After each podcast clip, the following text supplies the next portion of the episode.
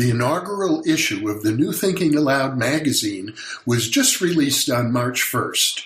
You can download a free PDF copy from the New Thinking Allowed Foundation website.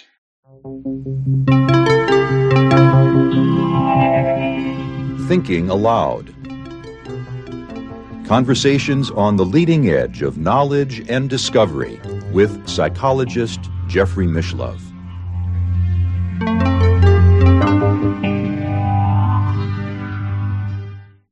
Hello and welcome. I'm Jeffrey Mishlove. Our topic today is UFOs and miracles.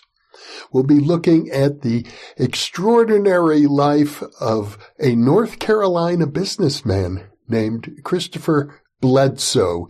He is author of UFO of God and his life has been totally transformed after his first UFO encounter followed by continuous events involving healings, clouds of fire, personal transformation, and even social transformation. My guest is Christopher Bledsoe, who lives in North Carolina. And now I'll switch over to the internet video. Welcome, Chris. It's a real pleasure to have you on the program. I'm delighted to connect with you. Thank you so much, Dr. Mishlove. I am honored to be here. I really am. You've had an unusual experience, but not just a single experience. It's sort of been ongoing continuously. I guess it's been about 16 years now. And not only has it impacted you and your family and your friends, but it's involved researchers in the UFO community and government officials as, as well. It's really quite an extraordinary story. Yes, sir. It, um, you know, what's, what's really strange is that it's, uh, it's, it's, it's growing exponentially, the, the interaction. And, uh, I mean, I never dreamed it would get to where I go out every night and here they come. You know, it's pretty strange, but. You have sent me some of the videos that you've taken and I'll share them. I guess this is just a couple of the hundreds of videos that you've made. What I saw looked almost like fireflies, much of the time, tiny little dots of light, but Sometimes they flash and become larger, much larger than a firefly could possibly be. Okay, there's a tree right here, and there's an orb right over top of it. It's um, it's moving northeast. I saw it coming, filmed it coming at me, and uh, but it come to speak to me. Thank you. March 15th, 2023. Oh, it's starting to dim out. I'm having to walk left of the tree to keep it.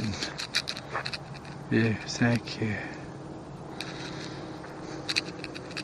Yeah, and it's been doing that. Um, I I noticed a shift in February so I've been taking those types of videos, um, and it's just growing. I think I don't know why, but yeah, they they'll flash you red, flash you white, flash you yellow, just and sometimes it'll be really, really big and bright.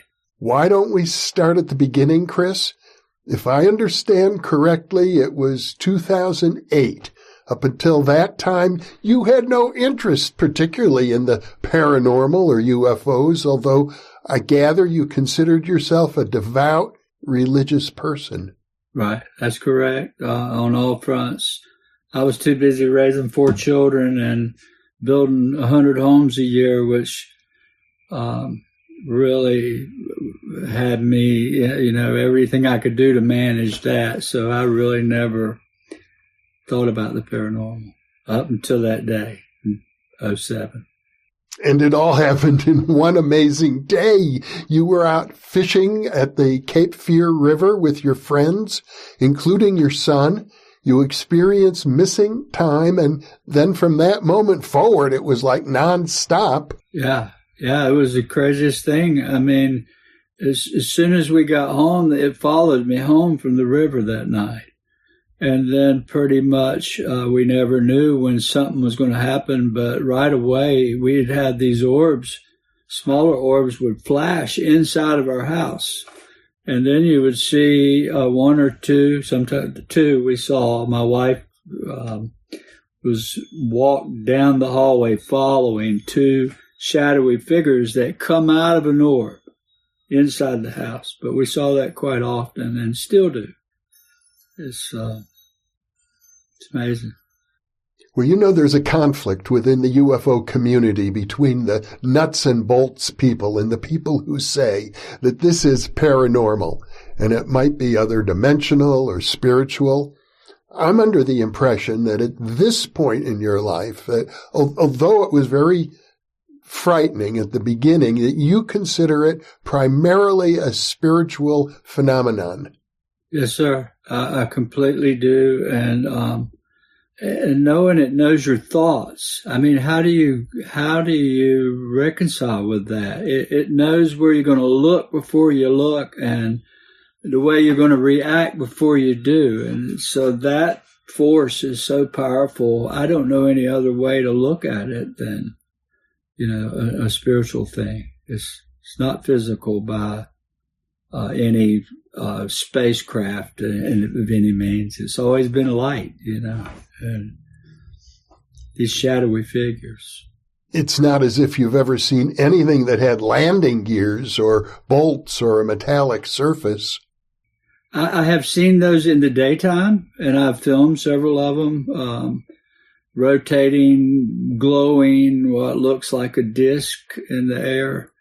Uh, I have uh, a lot of photos of uh, little round orbs that looks gray or solid in the sky.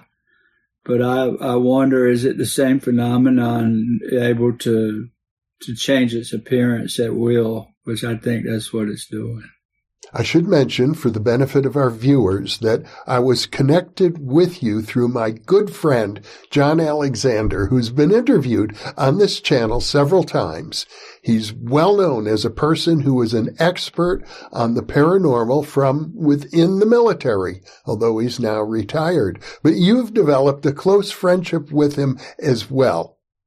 And the important thing I want our viewers to know is that John attests that while in your presence, he experienced one of the only two UFO sightings he's ever had in his life. Yeah, yeah. John is my friend. He's been there for, um, uh, it, it was a special thing that, that we got to experience that together and to see his reaction it was just um, i mean it was it makes me laugh it makes me happy uh, that he's my friend i really think the world of, of john alexander so does all so my do kids. Yeah, there are all sorts of rumors circulating around John Alexander. Some people think he's a disinformation specialist involved in unsavory activities. And I don't have any reason to believe any of that and I've known him well for 20 years. I trust him entirely. And the unique thing that he pointed out is that before, just a few seconds before this UFO appeared right above the two of you, you told him it was coming. You felt it. Yeah, yeah. That's what really got his attention. And um, I I never made anything of it because it was so natural, you know, to to sense it and walk out. I feel it from inside, and there it would be. Well, um, John opened my eyes on that part, and um, uh, yeah, that was uh, within ten seconds. It appeared. I told him, I said, I hear them, I feel them. They're right above us, John. And when I pointed up, it, it appeared, and it didn't fly over. It just appeared in a big flash, and there's this ball of light, and it just flashed about five times and shot off to the south. And uh, John was on his cell phone really quick. it was great. I also gather, Chris, that John is just one of a number of people, many of whom are from the government, who have made a trip to your home in North Carolina where these phenomena seem to be appearing on a regular basis. Uh, yes, sir. There have been many uh, witnesses from the government, uh, all the way back from the 2008 when they first started coming. And um, that's been uh, you know, I got a reputation in the the UFO realm that I was uh, the government's boy or NASA's boy, but really, I, I, I found the most sense within these these government officials would come and you know, I was, my family was made to be afraid of them to begin with because they're the men in black and all this, but it was quite the, the opposite that it was John and Jim and all these folks that have been uh, to my home and st- have stayed in touch and made the most sense to my children and actually vindicated them with their friends. And so, yeah, that's, uh, that's been probably the best part of this journey is to have these people around me that understand and really want to get to the bottom of what's going on here. So, but that's that's a mountain to climb. Well, it, it, it is a mountain to climb. It seems to defy almost any kind of conventional uh, scientific explanation. But uh, I think it's important to point out that many of these government people who have come to visit you are having similar experiences of their own. Yeah, Absolutely. And some are having them since we met. And there are others that had them before we met. And they're truly, you know, trying to find answers like all the rest of us. And, you know, you hear stories the government has all this technology. Well, I'm sure they got a lot of interesting stuff. But from my uh, dealings with them, they don't know much more about it than we know. And they're just trying to find the answers too. So, well, I I think the crucial thing, or let me put it a little differently, one of the central features of your encounters is uh, the healing aspect. As, as I recall from your story, you suffered for a long time from a serious case of Crohn's disease, which, uh, to my knowledge, is is considered uh, not reversible. Crohn's disease is typically permanent, but in your case, it lifted uh, right after your first encounter. Yeah, it happened that night, um, and I didn't realize it how how much it went away for to a few days after. But the very next day, I knew um, it, it was mighty strange because I this medication I was on, I had to take it every day. And if I missed it I, within two hours, my body was so used to it, um, especially one particular type that restricted my intestinal system. It would cause it to, to force it to try to digest food. Um, so it, it, the very next day, around 10, 11 o'clock, I started panicking. I hadn't had my medicine and noticed that I wasn't feeling sick. And so I just waited. I had that thought that night, um, that day, that maybe something happened. And sure enough, over the next week, it just completely was not there anymore. Tell me, isn't it the case that uh, you had some communication with a being. You refer to her as the lady associated with these orbs and these these appearances of glowing, large glowing lights of different colors, and and she was giving you some instructions so that I suppose really at the end of the day you've become something of a healer yourself. Well, yeah, um, that I didn't know what she had uh, when she came. It was five years after the river event, and I was really frustrated with uh, how uh, everything had gotten. It was kind of a dark time. My children were being made fun of in school, and they were little 10 to 17, four of them, 15, 13. very tender age to have their whole class laughing at their father and the teachers call them up to to tell the story because of a Discovery Channel show. It got all that negative publicity, and so I I was ready to quit, and I walked outside, and I just shouted to the sky, "I'm I'm done. I'm not. Uh, you know, I try to." Get a photo just to share with my friends, just to, to let them know I'm not lying and it would show up, but it would never let me get a photo. But she showed up on Easter of 2012, five years to the day, uh, that five years later. And uh, immediately, uh, amazing things started happening. And it turned from a dark place to I was in Washington, D.C., helping this child that his mother wrote me last night. She's so excited. But uh, it was a very prominent family that my whole family has grown to love. Uh, the, they were at wits' end, didn't know where to go, and I guess what's amazing, Jeffrey, is that her she being a doctor and her dad a cardiologist, and with all the the resources in the world, there was nobody to help that child. So they reached out to some old guy from North Carolina that had a UFO experience to try to help the child. And that floored me, you know, how uh, that came about. But uh, this young boy is in college now. He's he was 13 with a feeding tube and said he wouldn't make it, but uh, he's coming again this summer to visit. He he does pretty much every year or so. We get together. And if I understand correctly, there was an intermediary who, who brought you together, uh, Larry Frascella, I, I, believe is his name. And he's also the person, if I recall correctly, who introduced uh, John Alexander to you.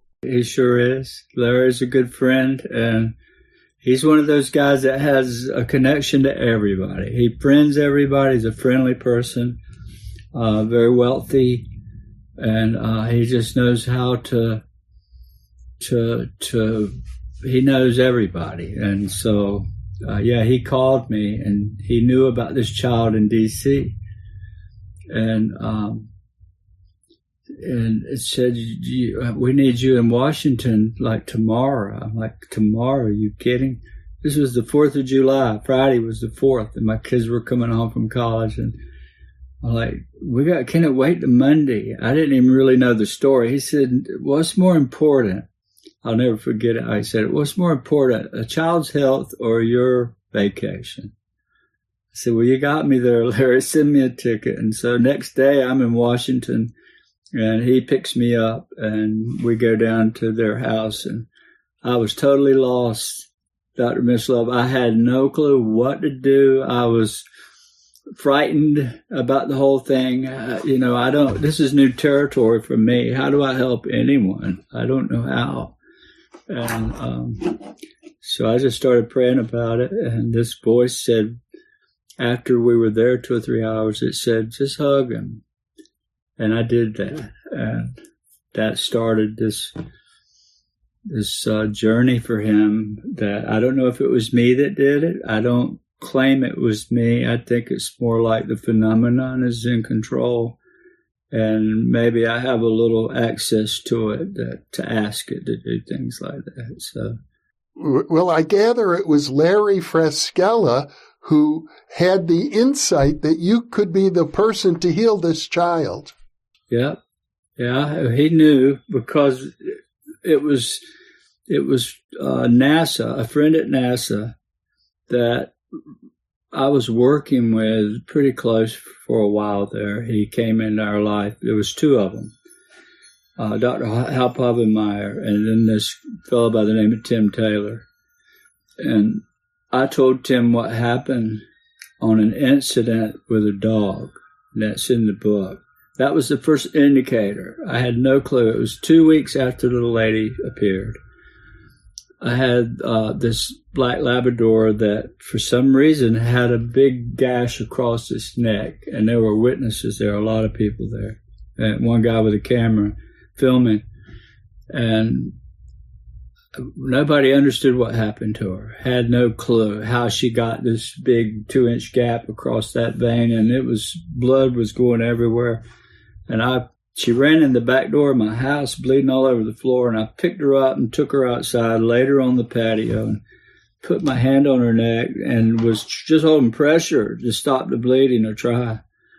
And I just looked up and said, "What do we do?" And there, everybody's looking at me, and I knew she was going to die. And so I just cried out, Lord, what do we do? What do I do? I don't want my dog to die. And immediately I felt her, her whole tense and everything about her being tense and nervous, just she relaxed. And when I picked my hand up, there was no more cut there. And that got me, that got the attention of my NASA friend. And he's like, I think somebody's telling you you maybe should try to help others. And that's how that came about. And so it wasn't long after that when Larry called about this child. So it's not as if you have a, a regular ongoing healing practice. No, no, I, and I don't, I don't profess that.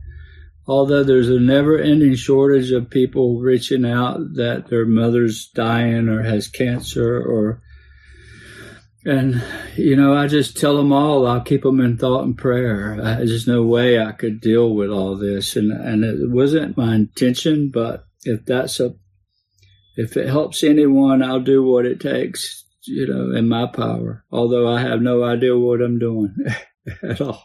Now, to get the story straight, there was a five year gap between your first encounter and, uh, and that, that five years uh, was a difficult time for you. Your children were being uh, attacked by their fellow classmates, and you and your your family were still, I gather, afraid of uh, all of these lights appearing. Uh, sometimes inside your house, often outside the house. Uh, the friends with whom you had gone fishing were I think also startled, maybe frightened by the things they saw. And, and you had four hours of missing time during that original encounter that, to my understanding, you still haven't really uh, explained or investigated.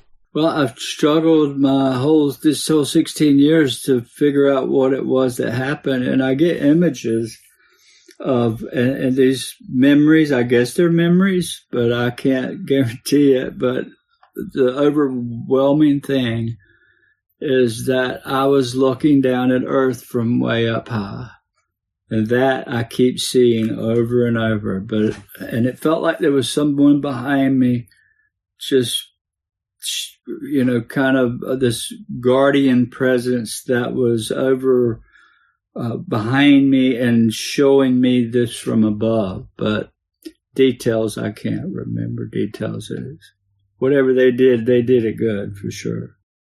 And, and, the other really intriguing aspect of your encounter is that while the Crohn's disease, which is a very serious condition, seemed to evaporate, at the same time, you began to uh, contract rheumatoid arthritis.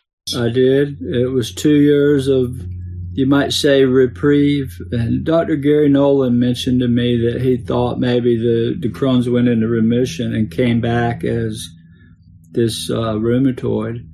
Of course, I had it tested uh, at Chapel Hill University, and they didn't see the crossover, although it can happen. That's what they told me. But my rheumatologist believes that might be what happened. But regardless, um, yes, I, I have had a bout with that. I really struggle with it. So, but I'm better right now. At least I feel better. My doctor's telling me, no, you need to go on infusions just like next week, and I'm fighting that pretty hard. So. So you're feeling better, but the doctors say you're you're still suffering from rheumatoid arthritis. Yeah, she says I have a very aggressive kind that um, if I don't put it in remission, it could do a lot of other damage. So, so you know, that's it's a hard decision to go on those kinds of medications. You know, sit in a doctor's chair for a, an hour every month and have these things in your, your IVs and all. So, and the, what it does to you physically and strips you of your energy. And Lord, I don't want to go back that route, but I do what I have to do. So. Well, so it's very interesting. The, the Crohn's disease and the rheumatoid arthritis, I guess, are, would both be considered autoimmune diseases. Right. So if one could kind of convert to the other, it would be a, a function of your autoimmune system. That's what Dr. Nolan told me. Yeah, he sure did. He said it's entirely possible you got a reprieve from one and it came back as the other. Now, Garry Nolan at Stanford University is uh, currently regarded as w- one of the foremost people within academia who is looking very seriously into UFO phenomenology. He's uh, he's a brilliant uh, he's a brilliant scientist and he's into the DNA and the uh, all that. I gather that since you had your first encounter with the lady, five years after your original experience in 2008. So this would be about 2013, uh, 10 years ago now. You've had ongoing experiences with this lady figure. Well, I haven't seen her other than uh, I saw. I've seen her uh, three times, but I still know that even though she's not um, here in person, that what's coming is what was with her when she came the first time. These orbs are attached to her, and I know this. And uh, it's it's like they're you know if I speak to her, here they come. It's really bizarre, but we filmed this, we've studied it, and a lot of people have witnessed it and how it reacts, and also what does all that mean? I don't know. I, I'm, I feel like an infant, you know, with all this power coming. It's so powerful, and and I'm on its radar. You know how eh, when you think about it, that this light this week I filmed for an hour, one orb uh, setting one of those yellow ones, yellowish red. It was 30 feet from me. And every time I would turn my camera seven or eight times in an hour, and say, I have a friend right there, it would appear in the same exact spot for an hour and did it over and over on seven, eight different videos. So it never left. It wasn't like something flew over and, and, you know, it's waved at you and it's gone. It's still there. It's standing next to me. So it's taken on a whole new, um, a whole new thing. How large was this particular orb? It was uh, about big as, um, of course, they can flash and look different sizes from a little flicker, but the orbs on average are about this big. You see them flying around like a, uh, upwards of a bowling ball, uh, sometimes smaller. Even those you see flying up high, they can look really bright and make themselves look bigger, but they're not all that big. They're, they're much, of course, they can be very big. I mean, and I've seen them go from this size to a Volkswagen in one second. Just like that size and bigger. I have the impression that you consider these orbs to be conscious entities. Yes, I actually do. They they're very much uh, communicating, um, and, and, I've demonstrated this uh, hundreds of times how I can ask certain things or say certain things and they'll respond. They come back and answer me. So I've developed a way to ask and get an answer from them. And, and then they, they, that light, when they flash you with it, it makes you have these dreams. And I'm sure there's information coming through the light for sure. So it's as if the, the orbs themselves are uh, a life form. I really believe they're there's some kind of uh, magical, supernatural being. It's the only way I can best describe it. But of course, we had the right people here to figure it out. It might be something entirely different. You know, I don't know, but that's what I'm seeing. Well, they certainly don't appear to be biological in the same way that we are. Right. They're not. It's just a ball of light. And I actually have a video of uh, taken at my old house with a young lady that was suffering with lung cancer.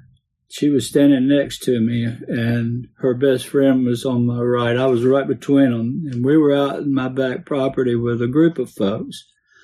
And she came from two hours to seek uh, help for her cancer scan because she was going in on Monday.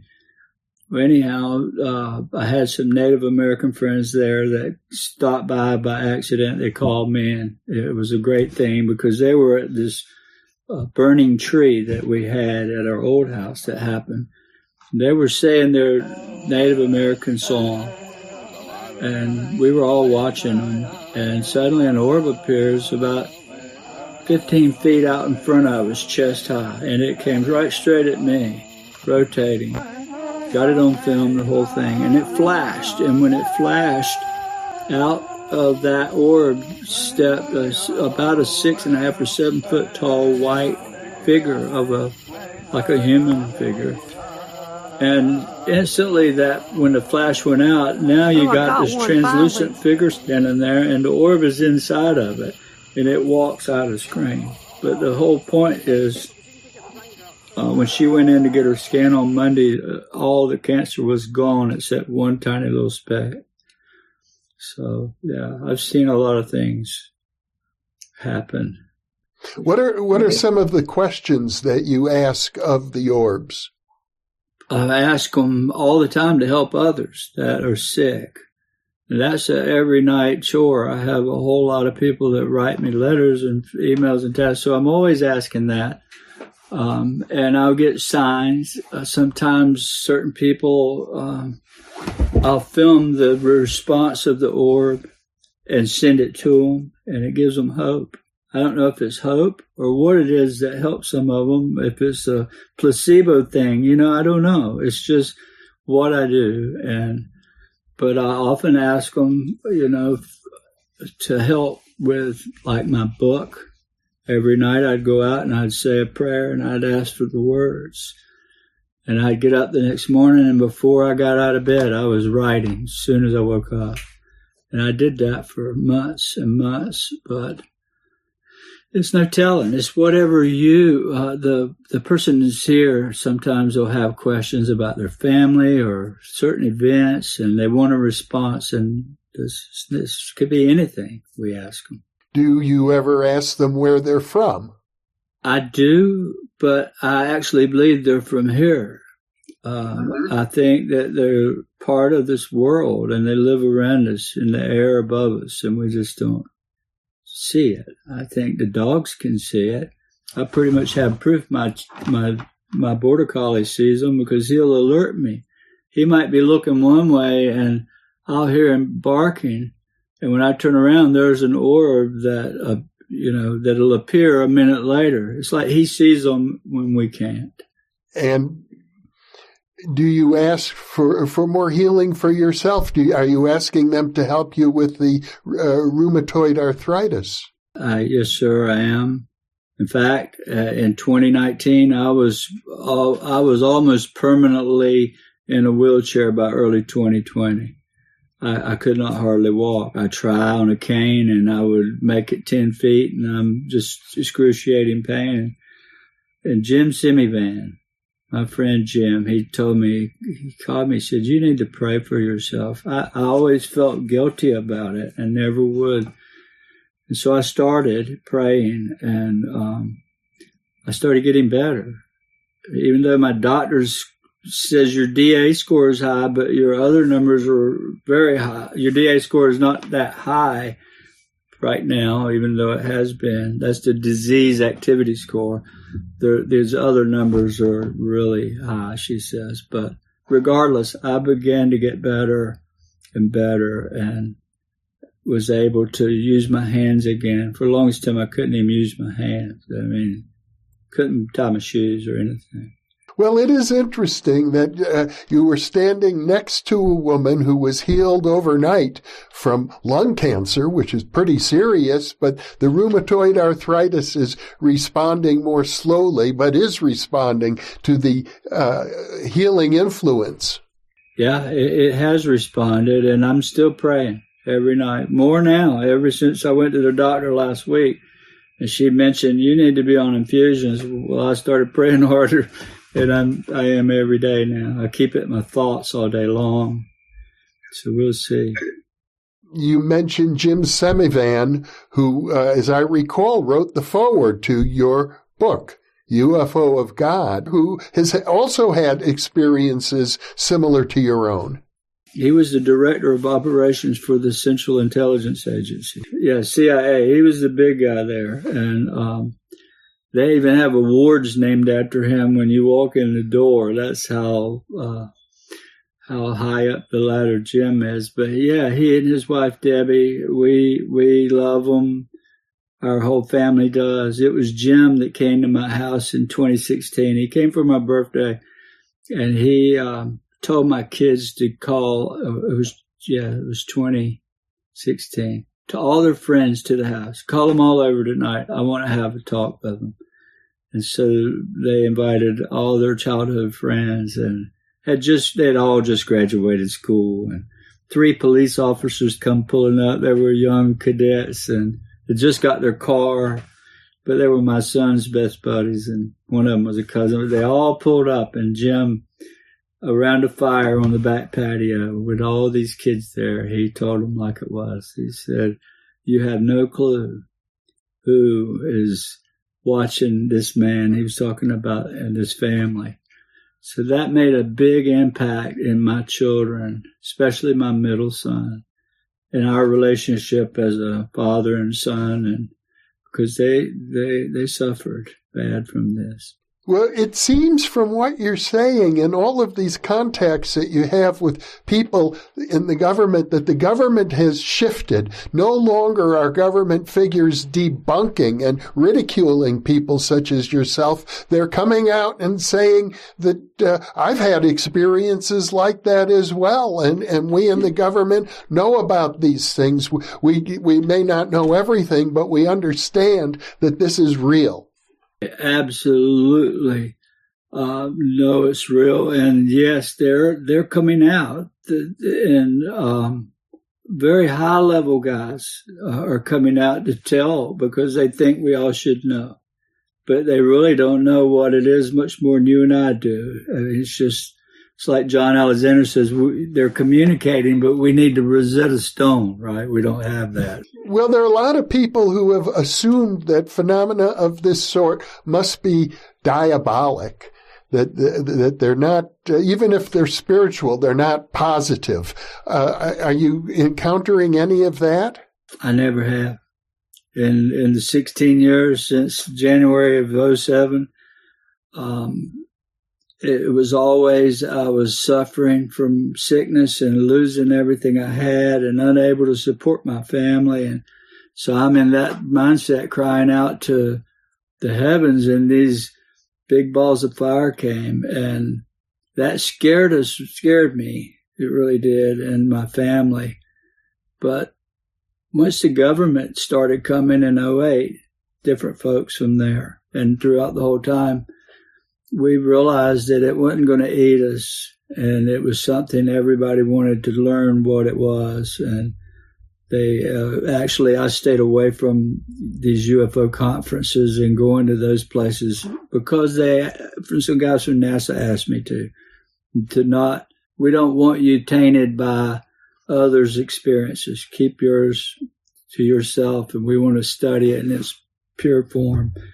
And so that that's how it started with you know different government guys and and we made friends and I've been privileged to know things that way ahead of time others haven't been aware of. And I've been places that I'm honored to have been in mission control and the astronaut crew quarters and all I, I go play on NASA like a big playground and walk through their machines and and they welcome you know me with open arms. And and been into some amazing gatherings in Washington D.C. like Brandon's bar mitzvah. That was that was the greatest thing. I had no, I had never been to one, and that was the highlight of my life, I guess, to be there and experience all these beautiful people dancing and having fun. And uh, it's just so close to camaraderie. It's, it's been a blessing. This whole thing uh, has turned out that way. It wasn't always a blessing, but it's turned that way. Well, you keep referring to love, how, how close your family is to the families of the people who you've encountered in the government, who you're working with. It's very rare to hear the word love used in conjunction with relationships with government officials. Yeah, and, and believe it or not, my Dr. Hal Povenmire, he was the first guy at our house in 08. He came in June and for 11 years, he died in 2020. And he was coming to our house for Thanksgiving, he and his wife, Katie. But he fell. He was 80 years old and he fell and, and, and went in a coma and never woke up. But that man um, came and he told us, I come to debunk you. We didn't know that for the first two or three years. I was terrified of him and all the rumors, but he turned in to be the greatest uh, thing. My kids loved him. He would bring big bags of, you know, all kinds of artifacts from Tektites to uh, a tiger, saber-toothed tiger tooth, or uh, uh, you know, woolly mammoth tooth. And all my children, when they knew how I was coming, they'd invite all their friends from elementary school, and he'd sit around. He couldn't visit me, but he was in the kitchen with all the kids the whole time. So he made all of them's birthdays. He made my daughter's college graduations, her piano recitals. He would come 13 hours from Florida to do that. That's been my um, that's been my experience with government. It's totally opposite of what people would think. Yeah, many people have nothing but negative things to say about the government. So it, I find it very interesting that uh, you have such an open heart and they respond to it. Yes, sir. They sure do.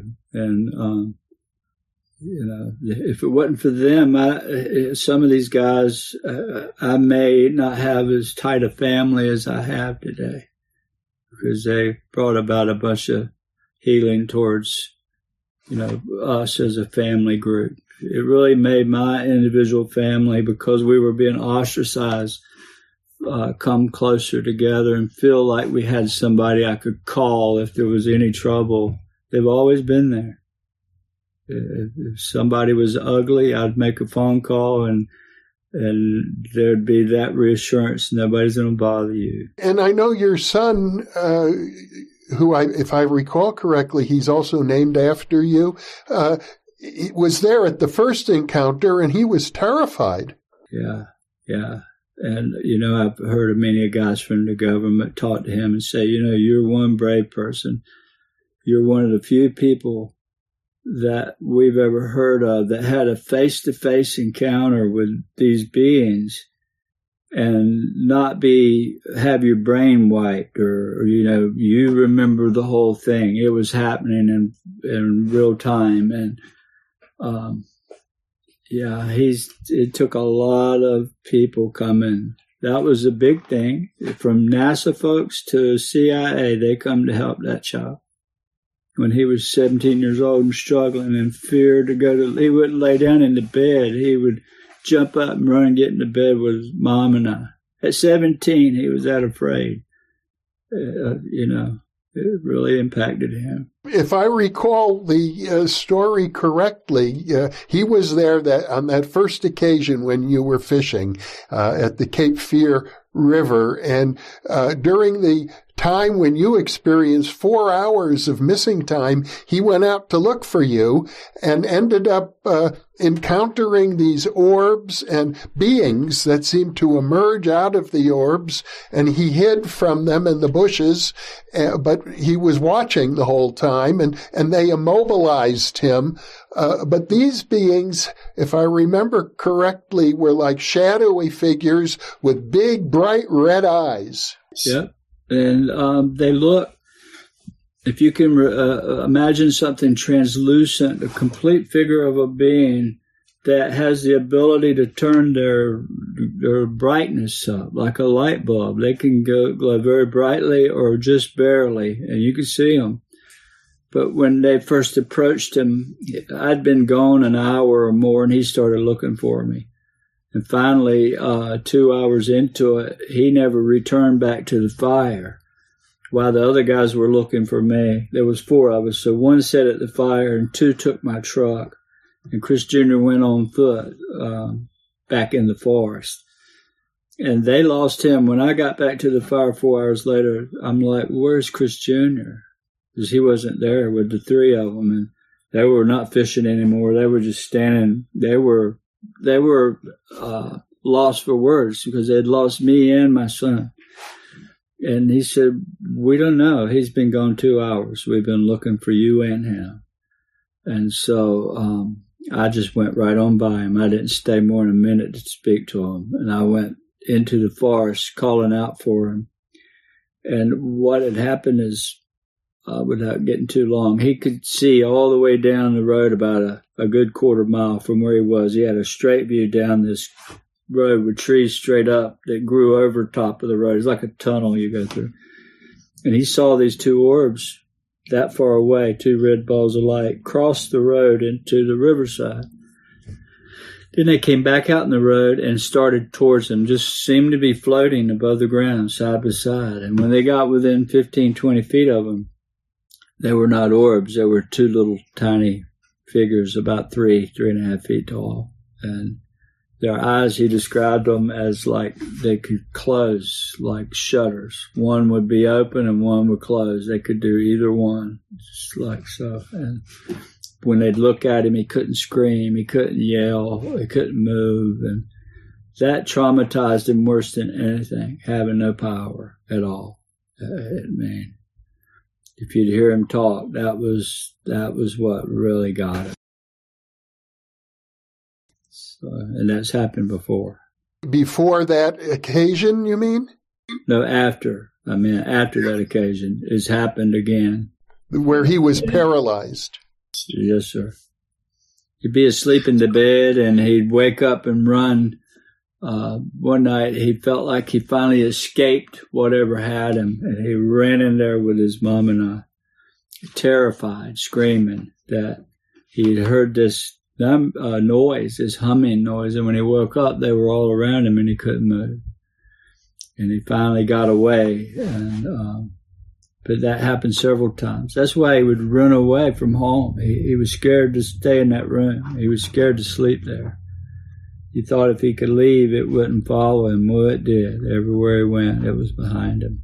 I guess it was your prayers. You were feeling so frustrated and your family was feeling terrified by this and ostracized. And it was your prayers, I gather, that brought the lady to manifest to you and explain to you that uh, this could be looked at as a gift and it was up to you to use the gift. That's exactly right um, I was ready to give up, and she came and she said, "You know why I'm here. This is your burden. You must bear." That's how she said it, and I felt ashamed because I just that night said, "I quit. I'll never talk about it again." And when she came, um, she said, "If you will tell what you know." She didn't tell me what to say. She just said, "Tell what you know," and that's not a whole lot, right? Uh, other than here it is, it's appearing. You know, you want to see it, come here and we'll show it to you. But what it is, there's a lot to learn yet. But um, she said, if you'll do this, I'll be with you, I'll guide you, and I'll help you all along the way. And immediately, immediately I began to take pictures. For five years, I couldn't. And I have, shoot, 2,000 videos I've taken in the last two years and um, many, many more. Many with the cell phone, many thousands of photos of orbs with people in them, dogs in them, other animals inside these balls of light. Has she given you any uh, indications of, of why the communication has opened up so much now? Or uh, also, is, has she talked about the future at all? Well, you know, this is amazing uh, because in 2019, from 2012 until 2019, you'll not find much on me as far as talking publicly. I, I was dealing with rheumatoid arthritis, having to move, very sick, and so uh, there was not the whole time. That was the latter part towards 2019. So I walk out of my little cabin on uh, Easter Monday of 2019, and this orb comes out of the sky and it hovers over my pond 25 feet away for a half an hour. And I filmed it for 18 minutes. But after it left, I, I stood up and I felt so exhausted and drained, I just collapsed on my bed. And you would have thought that I would have wanted to tell the world, but it had this draining effect on me. So I went in, went to bed, but the next morning I got up, it was like, oh my God, you got to tell the world what just happened. So I immediately started doing podcasts and I did 10 in that year. But what the, or what this being told me, he said, uh, trouble is happening. Tell everyone to store up and just lock their doors for a little while because there's trouble coming. Well, that had to have been COVID in 2020. I'm telling us in 2019. But it said, we're going to start appearing around the world more often and uh, because we want the world to know that we're here. And we're going to help you with witness and with camera and um, record us to share with the public. And immediately it started in high gear. From that point until now, you know, this just incredible the amount of interaction that's been happening since then and growing every day. Do you have a name for these beings, or do you just refer to them as orbs? Well, I think they're, to me, they're some sort of an angelic being, uh, celestial being, you know. But what does that mean? What does it mean? I don't want to use it in a a 2,000 year old Bible verse, but I really think they were talking about the same thing that we're seeing here today. But what is that? You know, we, I don't know. But it is spiritual. It does have a lot of power, more unconce- inconceivable power. And the knowledge of our thoughts knows what you're going to think, say before you say it. Um, I don't know. I don't know. I just hope we can figure it out while I'm still alive you know. Uh, but I think it's going to introduce itself in a bigger way. I know you've had some interactions with Diana Pasulka, who is a, a scholar of religion and who says that uh, your experiences are actually quite consistent with ancient descriptions of angelic beings. Yeah, in fact, if you read Daniel 10, where he talks about his encounter with an angel, I described it the same way. His body looked like glass on the outside. It uh, had red glowing eyes. Uh, Daniel says the same thing. His body gleamed like topaz, so shiny and brilliant, and his eyes were like fire, red fire. So, is it the same thing? I suspect it is the same thing. But then again, what is that? It does certainly suggest that the doorway between our dimension and their dimension is opening up. Yes, it definitely is. And the, some of the videos I sent you this week, uh, I've taken 40 like that in the last two weeks. 40. And you could see me turn the camera in one direction and say, Can I film you? And immediately it flashes and flies right out over my head and stuff. So uh, it's definitely communicating in a, a hundredfold greater than it was two years ago. It's increasing, and, and yet it does seem to be centered around you personally. It's it's not as if it's uh, spreading all over North Carolina. And it doesn't matter where I go. If I'm in Las Vegas or California, it shows up the same way. And um, and another amazing thing that I write about in the book is I've had great success at asking it to appear in live time in other locations and it do it within a split second over Washington DC. I have a friend there with a camera and he's waiting and suddenly it appears right over him. I've had that happen in Spain, Charlotte, North Carolina, Texas, Houston, uh, people on the ground with with photo equipment, and suddenly it appears over me and over them at the same time. Well, that's very interesting, and, and I think it's wonderful that you're combining a, a, very deep religious sensibility about this, and at the same time a willingness to work with scientists. Yes, I think this is the greatest thing ever. We need to figure it out. You know, I, am just um, um, I'm just in the middle, right? It, it likes me for some reason, and um, I'm, I think the world needs to look into it while we have the chance to do it. It might lead me tomorrow, but I don't think so. I think it's going to get greater. Well, Chris Bledsoe, it's been an honor to uh, be with you. I'm very interested in following your work, and I hope we have an opportunity to uh, continue the conversation.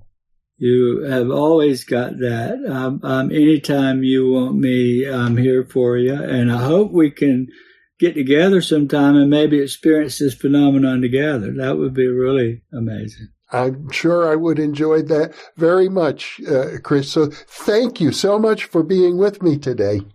Thank you for having me. I, you know, I've been a fan of yours for years, and it's just like the greatest honor to be here. So I just thank you. Well, it's an honor for me to be able to introduce you to the New Thinking Allowed audience. And for those of you listening or watching, thank you for being with us.